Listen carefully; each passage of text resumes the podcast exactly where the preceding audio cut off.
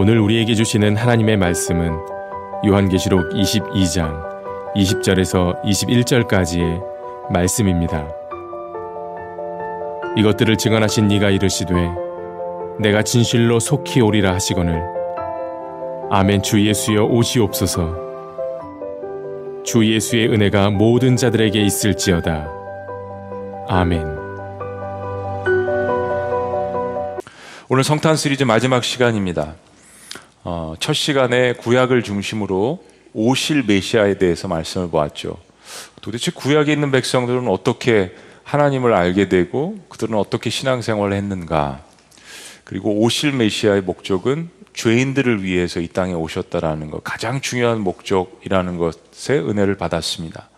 그리고 우리가 성탄절 어제는 어젠가요? 한 일주일 지난 것 같아요. 어제는 이 땅에 진짜로 오신 오신 메시아 그 의미는 임마누엘 나와 동행하신다는 의미 지금 우리에게도 상징적인 의미가 있고 실제적인 의미가 있는 것이죠. 마태복음 28장에 보면 예수님께서 그의 제자들에게 마지막으로 이제 그들이 감당해야 될 사명에 대해서 당부를 하십니다.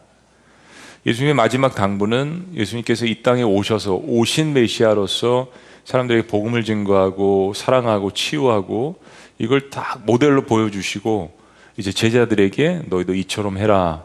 그 사명을 우리에게 지상 대사명을 주셨습니다.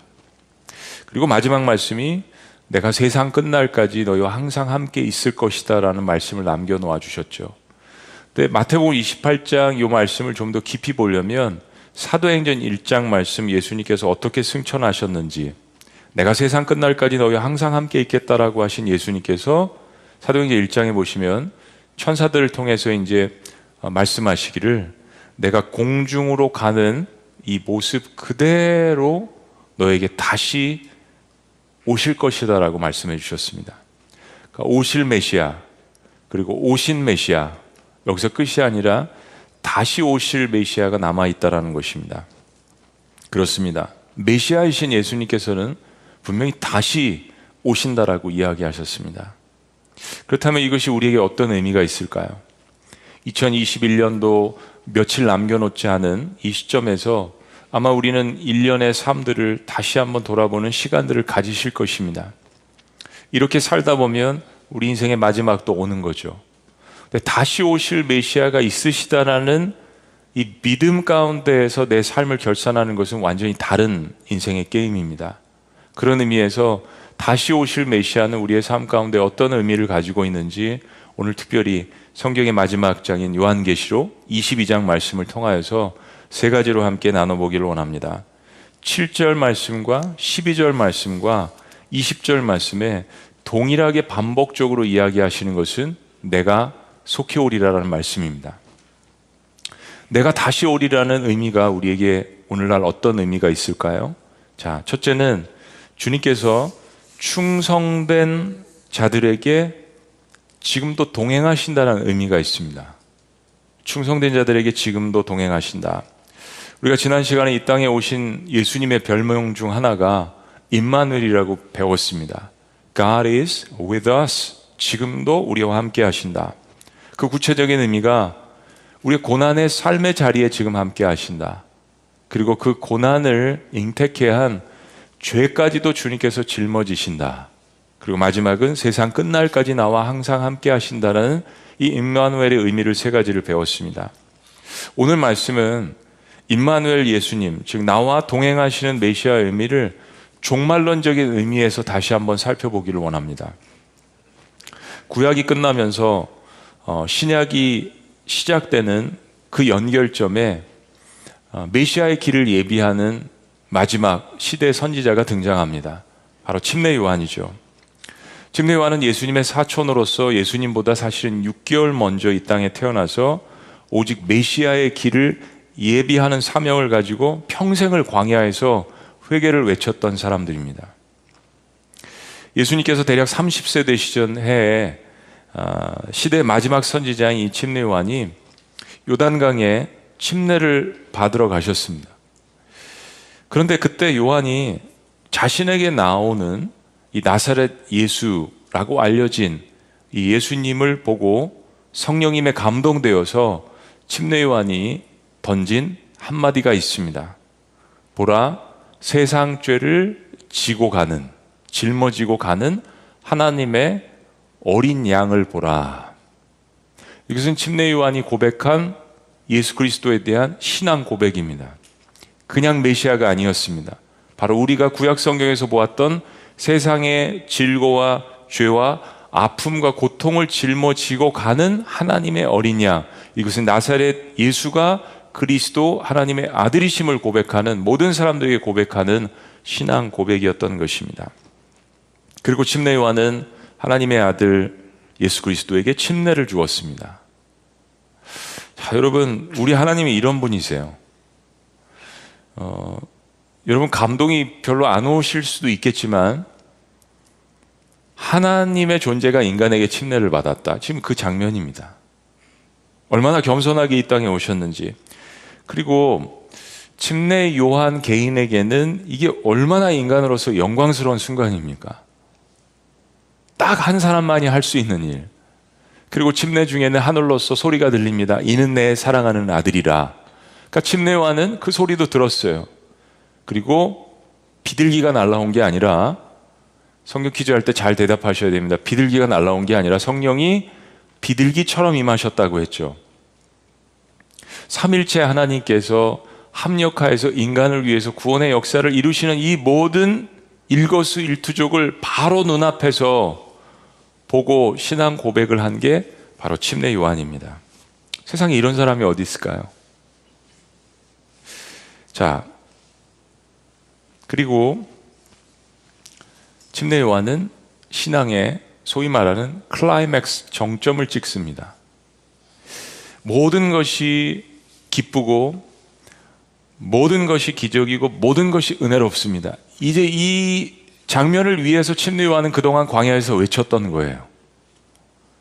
어떻게 보면 사망이 아, 사역이 사명이 완전히 정점을 찍었습니다.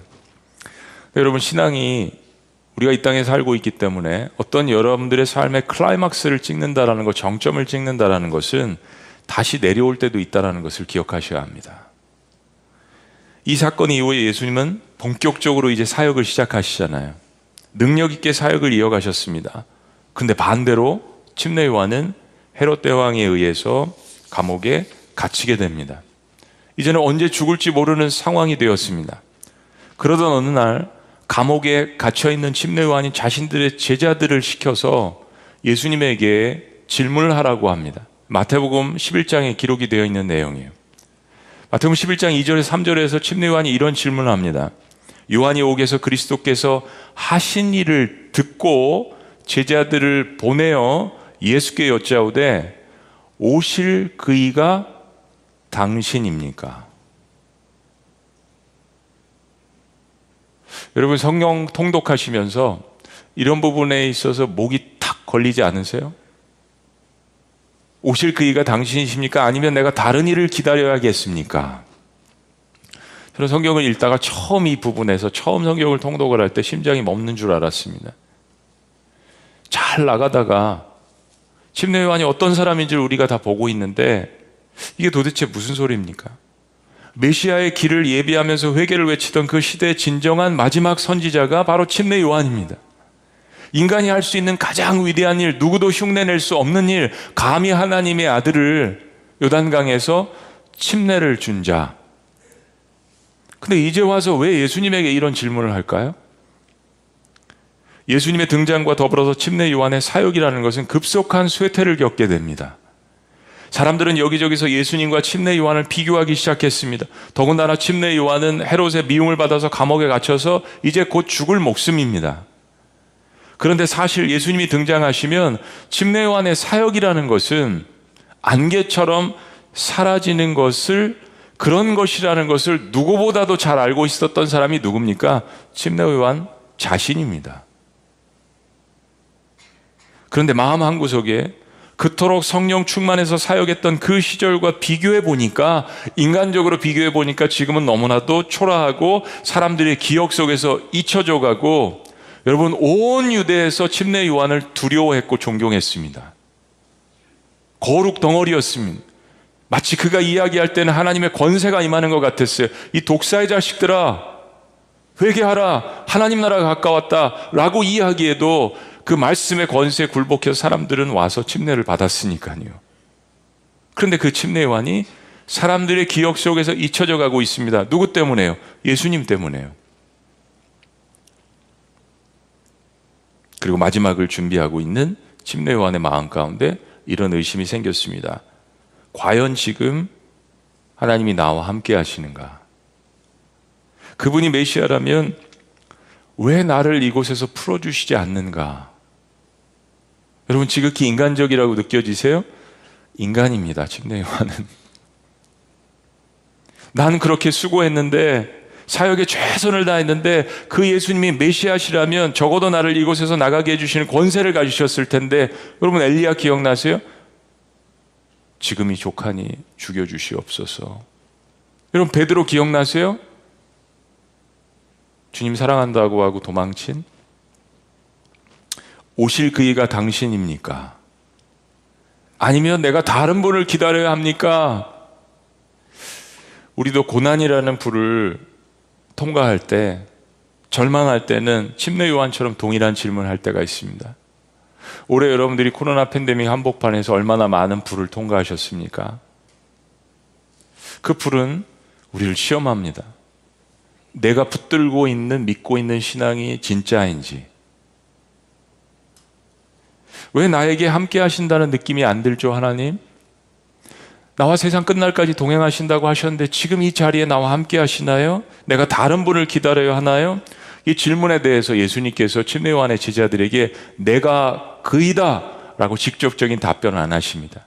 대신에 이사에서 61장 말씀을 간접적으로 인용하시면서 그렇게 가난한 자들에게 심령이 상한 자들에게 억눌린 자들에게 놀라운 역사를 일으키는 그 메시아에 대한 오실 메시아에 대한 그 예언을 이야기하시면서 지금 그런 역사가 일어난다. 특별히 가난한 자들에게 복음이 증거되어지고 있지 않느냐라고 말씀하시고 침례 요한의 제자들에게 너희는 가서 보고 왜냐하면 침례 요한의 제자들은 감옥에 있었던 게 아니잖아요. 예수님께서 하시는 사역들을 보았거든요. 너희가 보고 그리고 지금 나에게 들은 대로 가서 전하라 라고 하셨습니다. 이 말씀은 지금 예수님이 하시는 모든 사역이 바로 이사야가 이야기한 그 메시아의 사역이라는 것을 침례 요한에게 사실은 확증시켜 주는 것입니다. 그리고 한 말씀을 더 붙이십니다. 이 말씀을 우리가 오늘 놓치지 말아야 합니다. 마태복음 11장 6절은 이렇게 이야기합니다. 누구든지 나로 말미암아 실족하지 아니하는 자는 복이 있도다. 믿음의 실체에 대해서 말씀하시는 것입니다. 신앙생활은 사실 단순한 것 같으면서도 어렵고 어려운 것 같으면서도 단순합니다. 어느 신학자가 이야기한 것처럼 제가 몇 번 말씀드리지만 하나님을 믿는 사람들에게 있어서 가장 어려운 일은 하나님을 믿는 것이다. 이것이 어려운 이유는 간단합니다. 하나님이 살아계시지만 내 삶 가운데 그 살아계신 주님을 경험하지 못하기 때문이에요. 살아계시지만 나와 동행하시지 않으면 아무 소용이 없는 거잖아요, 사실은. 그래서 인간들은 창조 방관형이라는 그러한 하나님에 대한 설도 만들어냈습니다. 근데 사실은 그때 진짜 믿음이 필요한 거죠. 그런 순간에. 내 삶이 클라이막스에서 곤두박질 칠 때 짙은 어둠의 골짜기를 지나서 언제 이게 끝날지 보이지 않을 때, 고난을 통한 절망이 엄습해 올 때, 그때 진짜 내가 무엇을 붙들고 있는가가 드러나는 것입니다. 집내요한은 다시는 예수님께 질문하지 않았습니다. 그리고 담대하게 참수용을 당하고 역사 속에서 사라졌습니다. 그럼 침례 요한의 삶이 죽음이 헛된 것일까? 예수님은 마태복음 11장에서 침례 요한에 대해서 이렇게 이야기하십니다. 제자들에게 여자가 낳은 자 중에 침례 요한보다 더 큰 자가 없다. 놀라운 말씀이죠.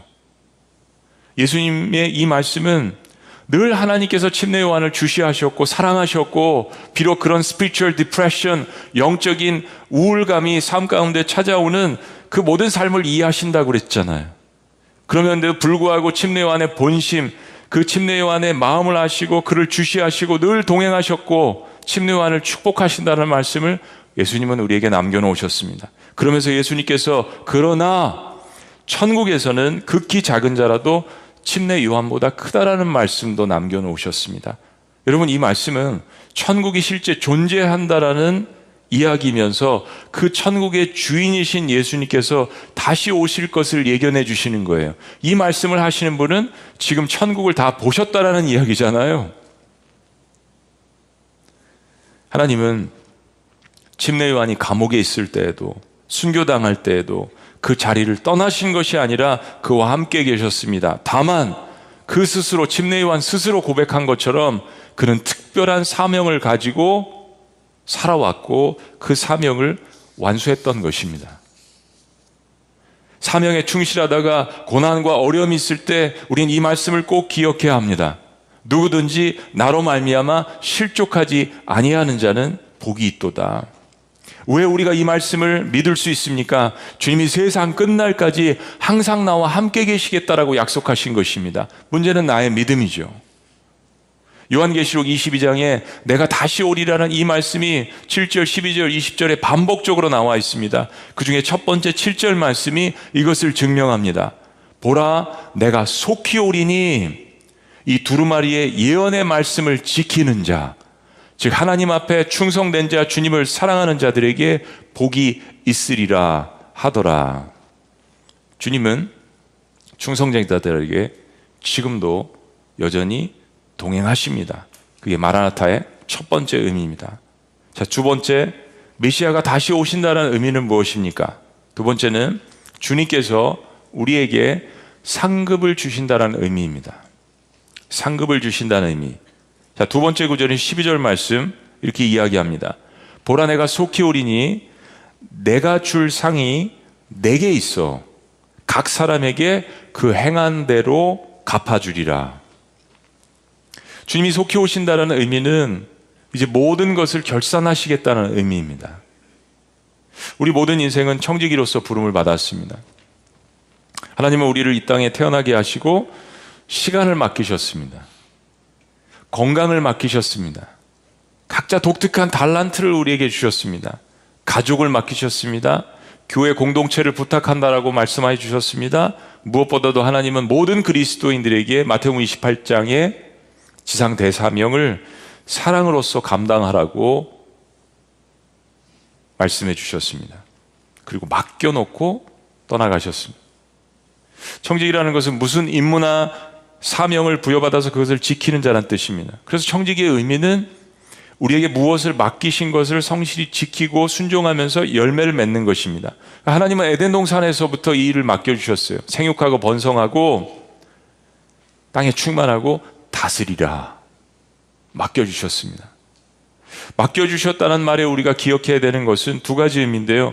첫째는 소유 자체가 우리 것이 아니란 이야기입니다. 내 시간도 내 물질도 내 삶의 모든 것도 내 자녀도 두 번째는 맡겼기 때문에 다시 찾으신다는 이야기죠.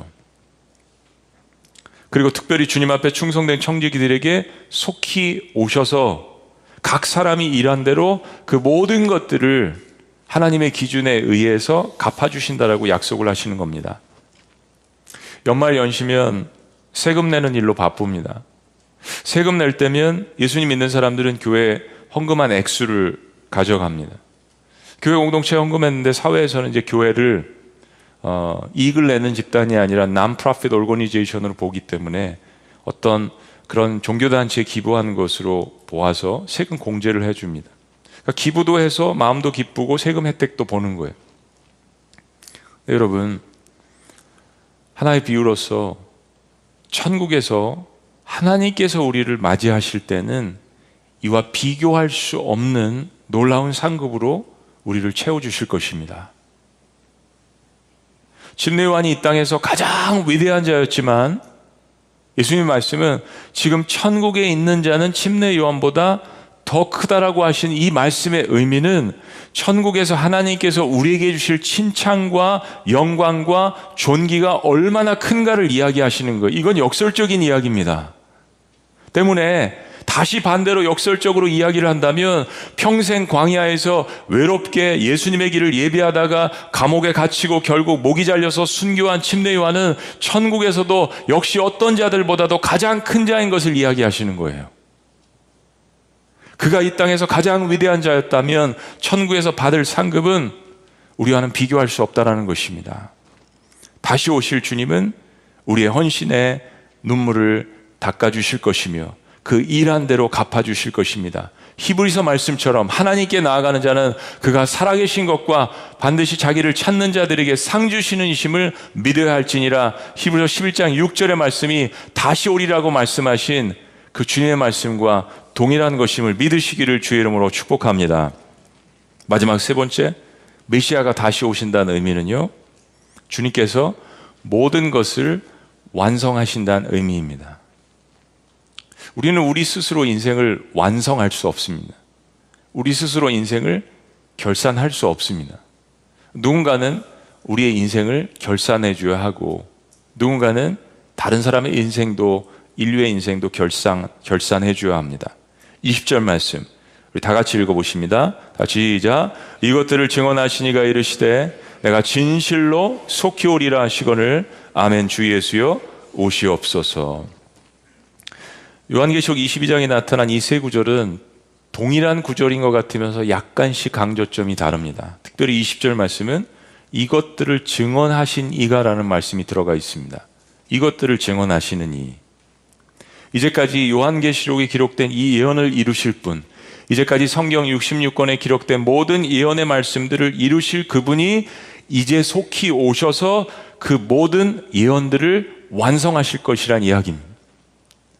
인봉이 열린 것도 있고 아직 인봉이 닫혀져서 마지막 때에 열려질 것도 있다라고 요한계시록은 우리에게 이야기하고 있지 않습니까? 그 인봉을 열 사람은 예언자들이 아닙니다. 그 예언자들을 있게 하신 그 예언을 주신 하나님께서 그 모든 것들을 이루신다는 이야기죠. 예수님께서 말씀하신 대로 달란트 비유를 보면 타국에 갔던 주인은 다시 돌아옵니다. 그리고 다시 돌아와서 각 종들에게 맡긴 달란트의 열매들을 결산합니다. 이것은 우리의 인생을 반드시 다른 말로 이야기하면 셈하는 날이 있다라는 것입니다. 역사적으로 보면 우리 개인의 종말 그리고 지구의 종말을 이야기합니다. 예수님께서 승천하실 때 우리와 함께 하신다고 약속하시면서 세상 끝날이라고 이야기하셨죠. 세상 끝날이라는 의미가 무엇입니까? 반드시 인생에 결산하고 셈하는 날이 다가올 것이라는 것. 개인의 종말도 그렇고 인류의 역사에 종말이 있다라는 것을 분명하게 이야기하시는 것입니다. 근데 그때까지 우리와 항상 동행하시는데 그 예수님께서 마지막에는 십자가에서 부활하신 그런 보이는 모습 그대로 우리에게 다시 오실 것이라고 이야기하십니다. 그리고 그날은 인생의 옳고 그름을 판결하는 심판의 날입니다. 그런데 사랑하는 여러분, 주님이 세상을 심판하는 날은 악한 종에게는 너무나도 피하고 싶은 날입니다. 오고 싶지 않은 날입니다. 생각해 보고 싶지 않은 날이에요. 그러나 여러분 반대로 어떻겠습니까? 선한 청지기들에게는 몹시도 기다려지는 날입니다. 그래서 심판은 심판이란 말과 동시에 구원입니다. 구원이라는 말은 구원이라는 말과 동시에 심판이라는 의미가 달려져 있습니다. 그런데 저는 이것을 완벽한 동행이라고 말씀드리고 싶습니다. 단순히 우리와 함께 하시는 하나님이 아니라 세상에 끝이 올 때 모든 것을 결산해 주셔서 충실한 청지기들에게 상 주시고 높여 주시는 그 하나님께서 이 땅에서만 동행하시는 것이 아니라 저 영원한 것으로 우리를 이끄시는 영원 속의 동행, 내가 너를 사랑한다, 영원까지 사랑한다, 내가 영원히 너랑 같이 함께 하고 싶다라고 우리를 축복하시는 것입니다. 그것이 결산의 의미에 담겨져 있습니다. 여러분, 영혼도 중요하지만 그래서 오늘 역설적으로 또 이야기하면 그 영혼의 의미가 있으려면 지금 이 땅의 삶도 중요합니다. 이 땅에서의 이런 인생은 딱 한 번뿐입니다. 그리고 이 순간이 쌓여져서 영혼 속으로 가는 것입니다. 영혼에 대한 것, 죽음에 대한 것이 준비가 되어 있으시다면 다시 반대로 역설적으로 순간의 삶으로 돌아와서 그 영혼이 의미 있게 하려고 오늘 순간에 최선을 다하는 때문에 우리는 두렵고 떨림으로 우리 개인의 역사를 살아가야 하는 것입니다. 주님이 다시 돌아오셔서 모든 선과 악을 심판하시고 구원하시고 갚아주시기 때문입니다. 그러니 여러분, 어, 어떤 사람이 메시아가 다시 오실 것을 가장 사모하며 기다리겠습니까? 불과 같은 고난과 고통과 절망 가운데 있을 때 우리는 오실 그 이가 당신입니까?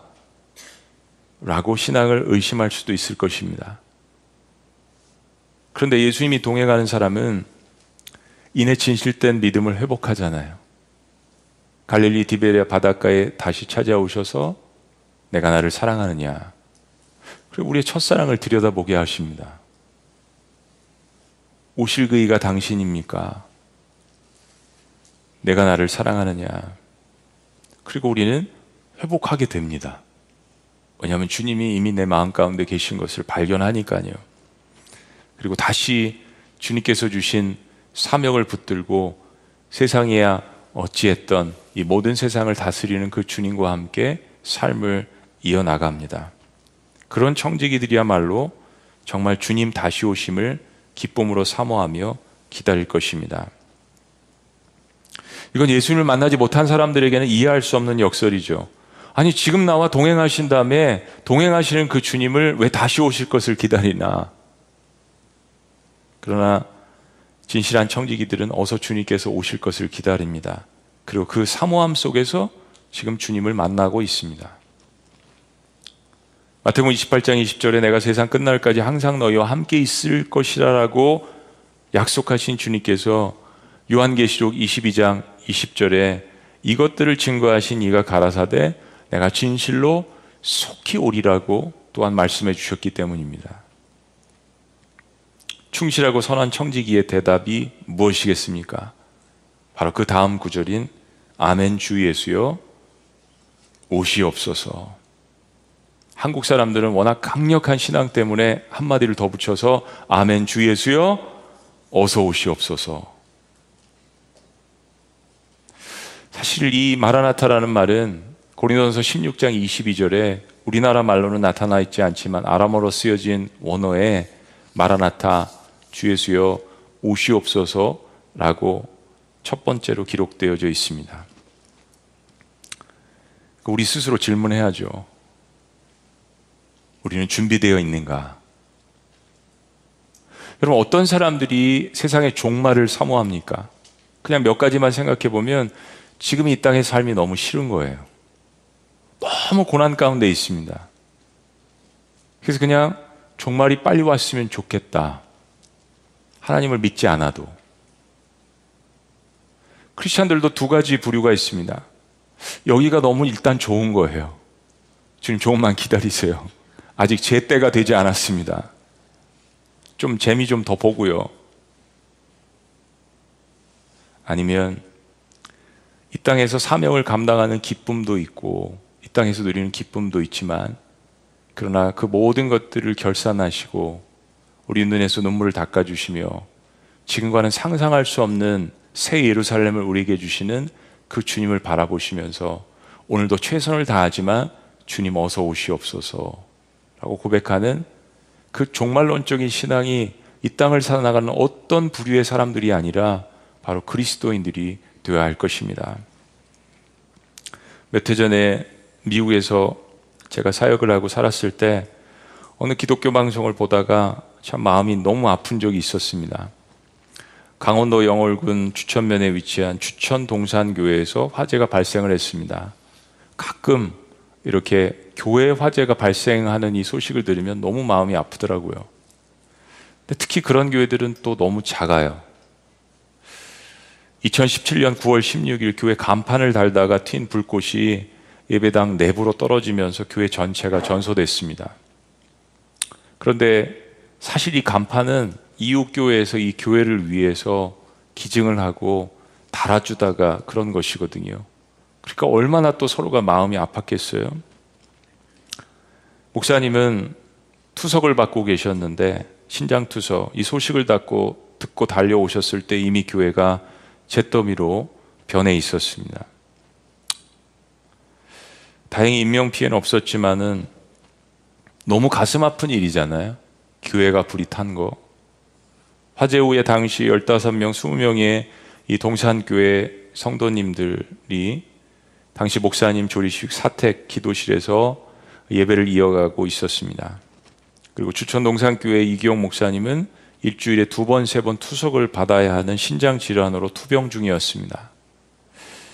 동시에 여기 아들이 있는데 뇌병련으로 인해서 전혀 움직이지 못하는 장애를 갖고 있는 아들, 그리고 가사를 돌보기 위해서 직장에 다니는 딸이 있었습니다. 목사님께서 교회가 불에 탄 충격으로 인해서 몸 상태가 더 안 좋아지셨습니다. 방송 촬영을 할 때 제가 보니까 호흡도 굉장히 가쁘신데도 불구하고 사모님과 함께 그 농촌 교회를 막 도시면서 복음을 증거하시는 그 모습이 너무 마음 아팠습니다. 그리고 너무 지쳐서 차 안에서 쉬시면서 마지막 유언과도 같은 몇 마디들을 하셨습니다. 교인들이 나이가 있든지 나이가 젊든지 다 자식처럼 그렇게 보인다면서 목자의 눈물을 흘리셨습니다. 그리고 그 고백 후에 목사님은 결국 3일 후에 하나님의 부르심을 받았습니다. 예, 얼마나 제가 펑펑 울었는지 모르겠어요. 그 목사님이 살아계실 때 불에 전소한 앙상한 교회 건물들을 보면서 이런 말씀을 하신 것이 기억납니다. 이런 것 보면 인생이 참 허무합니다. 이런 것 보면 인생이 참 허무합니다. 라는 그 말씀이 마치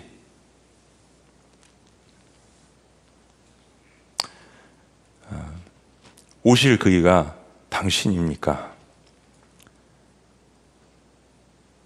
라는 그러한 침례 요한의 독백처럼 들렸습니다.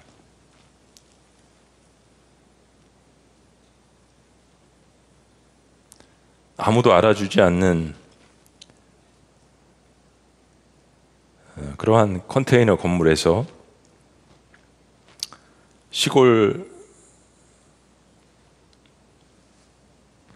농촌교회 25년 목회, 그리고 불에 탄 교회, 그리고 평생 장애를 앓고 누워 있는 아들, 그리고 일주일에 신장 투석을 세 번이나 받는 목회자, 그리고 하나님의 부르심, 그리고 남겨놓은 사모님과 딸.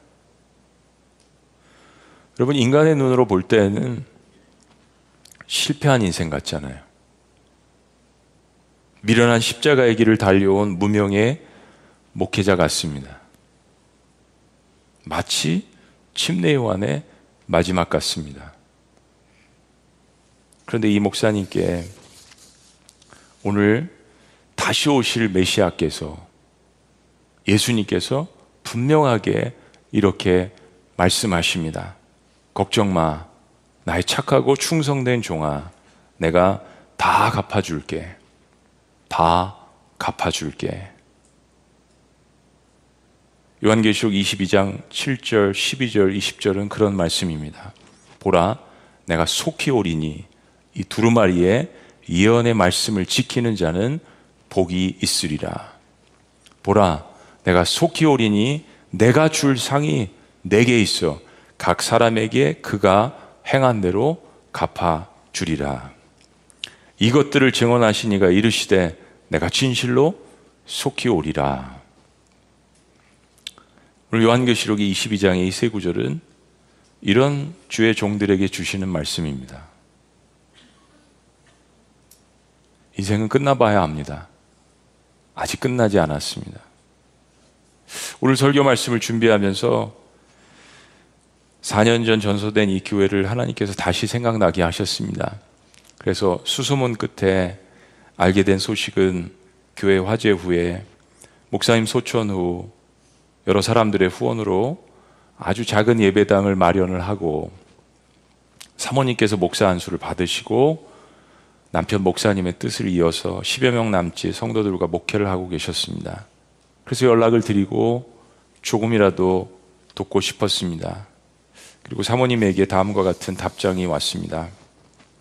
지구촌 교회와 최성원 목사님께 이렇게들 관심, 이렇게 큰 관심을 가져 주셔서 진심으로 감사드립니다. 누군가 관심을 가져 준다는 것이 이렇게 큰 기쁨이고 감사이고 은혜인지 새삼스럽게 큰 은혜로 다가옵니다. 처음엔 방송에 나갔기 때문에 사람들의 도움이 있었겠죠.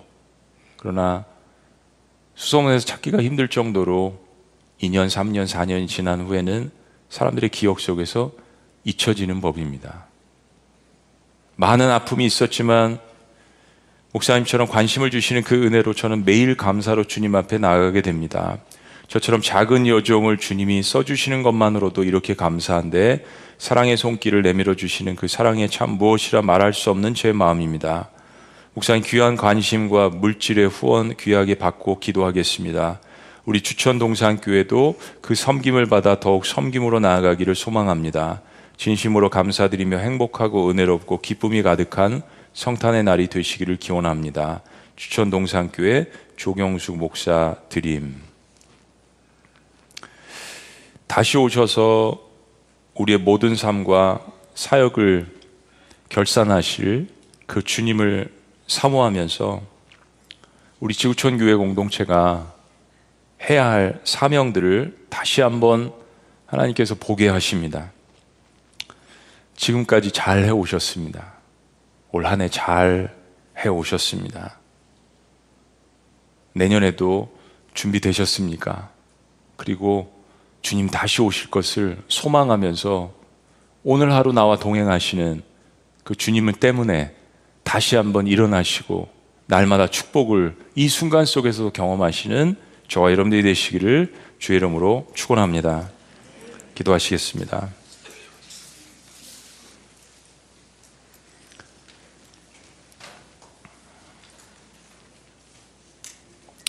여러분 성경의 66권의 마지막 말씀 요한계시록 22장의 마지막 말씀은 이렇게 끝나는 것을 아시나요?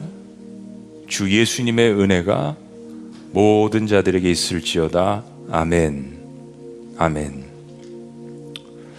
여러분, 우리의 반응은 무엇이어야겠습니까? 아멘.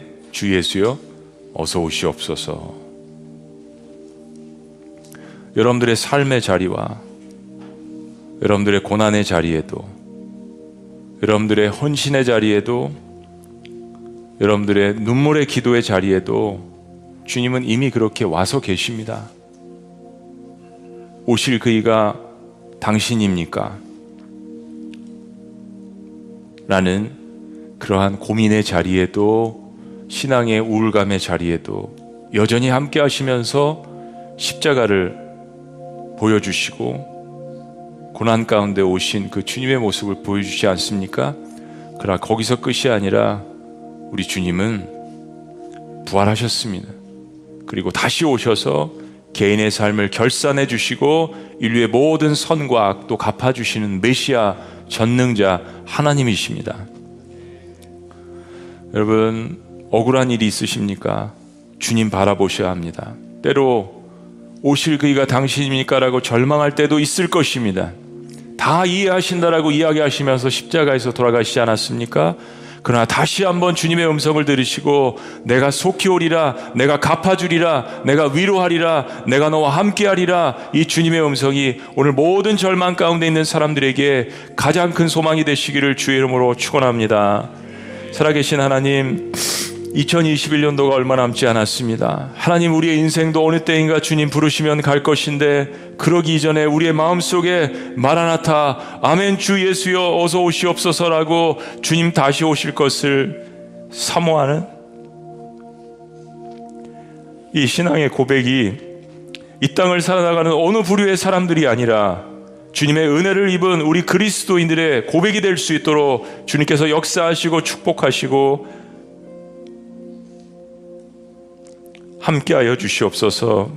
주님 남은 2021년 지구촌 교회 공동체가 해야 될 사명, 하나님께서 우리에게 주신 그 사명을 온전히 기억하는 시간이 될 수 있도록 축복하여 주시며 주님께서 주실 2022년도를 새롭게 소망하는 저희들이 될 수 있도록 역사하여 주시옵소서.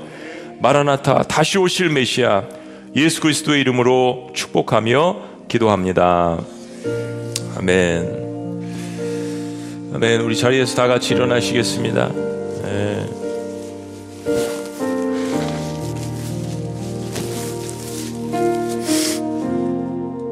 우리 주님 주신 말씀 생각하시면서 마라나타 그러함에도 불구하고 아니 그래서 주 예수님 어서 오시옵소서 이 고백이 필요합니다. 우리에게 귀한 사명 주셨잖아요. 땅의 모든 끝 모든 족속에게 복음을 증거할 수 있는 이 사명 오늘 나와 동행하십니다. 우리 같이 함께 믿음으로 기도하는 마음으로 우리 주님 앞에 이 찬양을 올려드립니다. 마라나타 주 예수여 마라나타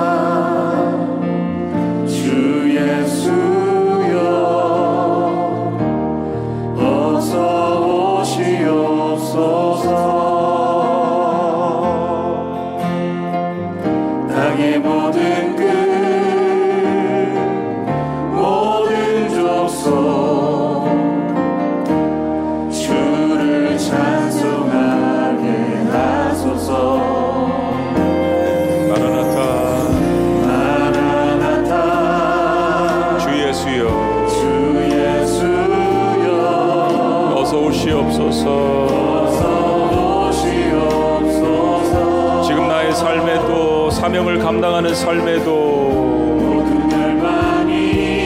주께 돌아와 주께 돌아와.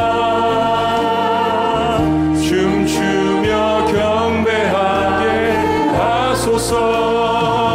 우리 주님 다시 오실 우리 주님 다시 오실 길을 만들자. 십자가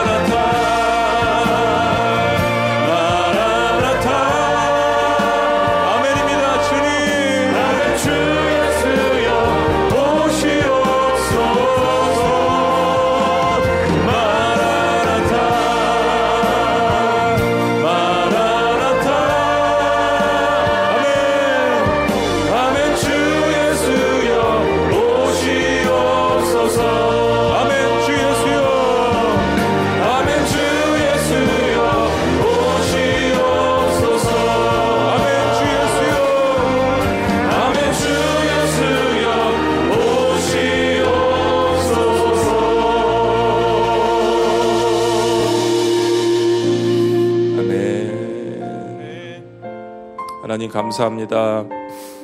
저희처럼 깨져 있었던 질그릇 같은 우리의 인생에 예수 그리스도를 알게 하여 주시고 주님을 만나게 하여 주시고 또 우리의 질그릇에 메시아를 담을 수 있도록 침례 요한처럼 우리의 삶을 축복해 주신 것 너무나도 감사합니다. 주님 동시에 모든 열방이 주님께 돌아올 수 있도록 그 주님을 외치는데 우리와 같은 질그릇을 사용하여 주시는 것 너무나도 감사합니다. 하나님 올 한 해를 며칠 남겨놓지 않은 이 시점에서 하나님의 백성들이 예배를 드리면서 많은 상념에 잠기고 있습니다. 주님께서 그들 마음에 좌정하시고 어,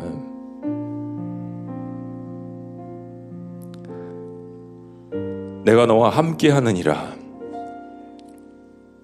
너와 세상 끝날까지 함께 함이니라 그리고 내가 너와 함께하며 속히 다시 돌아와서 억울한 것, 힘든 것, 모든 고난, 수고하는 것을 다 갚아주리라 말씀하시는 이 주님의 음성을 통하여서 다시 한번 큰 위로와 격려를 받고 주님의 사명을 묵묵히 감당하는 하나님의 백성이 될 수 있도록 축복하여 주시옵소서.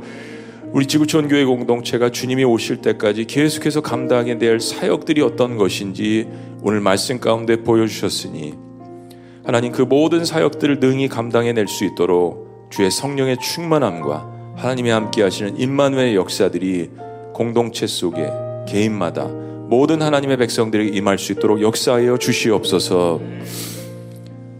이제는 우리 주 예수 그리스도의 은혜와 하나님 아버지의 극진하신 사랑과 성령님의 감화교통 역사하심이 마라나타. 아멘. 주 예수여 어서 오시옵소서. 주님 오실 것을 간절히 기대하며 사모하는 모든 주님의 백성들의 고백 위에 지금부터 영원토록 함께 하실 것을 간절히 축원합나이다. 아멘.